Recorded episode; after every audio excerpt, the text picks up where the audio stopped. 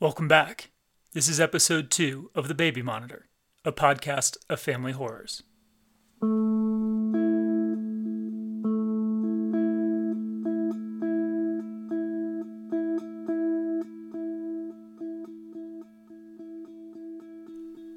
Act 1, Episode 2 Sunrise on these gentle streets.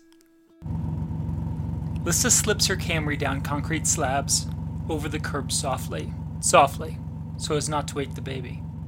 The house she pulls away from is two stories tall, white walls and a white fence, a kitchen and family room on the first floor, bedrooms safe on the second. In the summer, they planted vines, and those vines have just begun to reach up from the ground, make the trip up the rain spouts, wrap around the fencing and the lattice work that leans against the front porch. Then the autumn came, and the vines began to slow, but this house, like them, is young, and there's time. Three hours ago, Asher lay between her and her husband and found sleep. Does math in her head, down at eight, up for the first time at midnight, back asleep till. what had it been? Four? And then another hour or so, six hours. It was the best night they'd had in weeks, not the 14 the daycare workers clucked that Asher needed, but six hours. It wasn't so bad, was it? The neighbors are getting river rock shoveled between their garden and the sidewalk, and Lissa must swerve left to avoid the mountain that has been dumped near the entrance to their cul de sac. She breathes, hands on the wheel, 10 and 2. She's been doing this for months, and she's learned some tricks to leaving with sleep deprivation. Trim your functions to the bare minimum. Avoid fine motor skills like typing or counting money or closing scissors. Don't rest your eyes too long, don't breathe too deep, don't let your body think that maybe now it's time to sleep. Avoid emotional news. This one is important. Two days ago, Lissa saw a story about a school shooting on her phone and began bawling. Lissa's no longer what she was. She was single and a stylist. Now she's a mother who manages a salon. She is one part trendsetter but two parts accountant. She is wearing a goddamn sweatshirt with university letters on it. How did this happen? She forgot to hit the button to start the dryer. Her fabulous clothes laid in there all night. Her ironic vest, her deep VT, wrinkled wet, maybe ruined.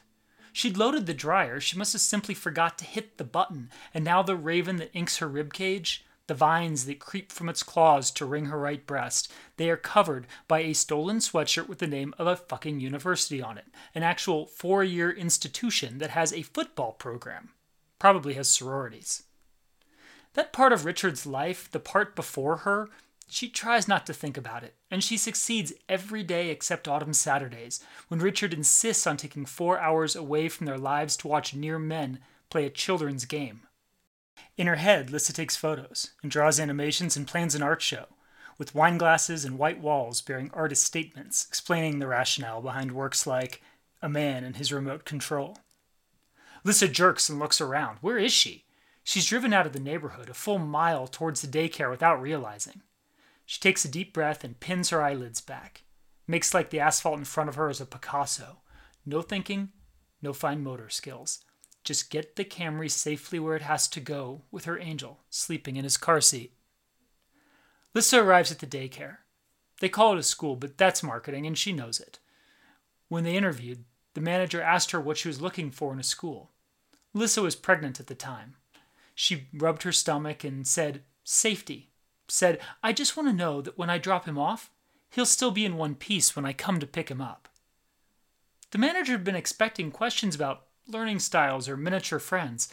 She stuttered. She picked at unpainted nails. She said something about a security door to protect the kids from strangers.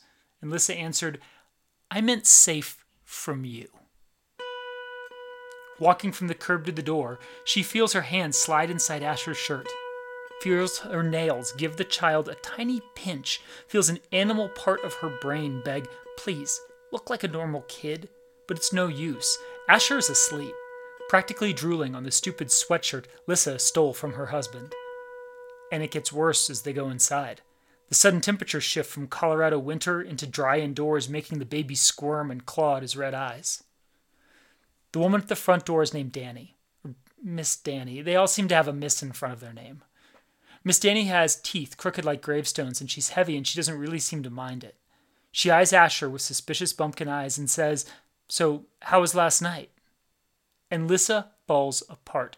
He's fine. He's fine. He's getting better every night. Miss Danny is the only one it seems that Lissa can cry to. So she swears Asher won't bite anyone, he'll stay awake for story circle so he can find sleep at nap time, lie on the mats with the other 14 month olds. I swear, I swear, please don't kick us out. We can't find another daycare. And that part is true. Spaces have to be reserved months ahead of time. For a working parent, losing daycare means losing your job. But Asher's disruptive.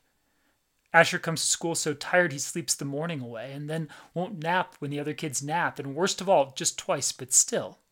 Worst of all, he bites. Miss Danny lets Lissa check Asher in, lets them walk back to the classroom, shakes her head as she hears the screaming begin. Moments later, Lissa clicks by, running away, running out to the Camry, guilt turning to tears on her haunted face.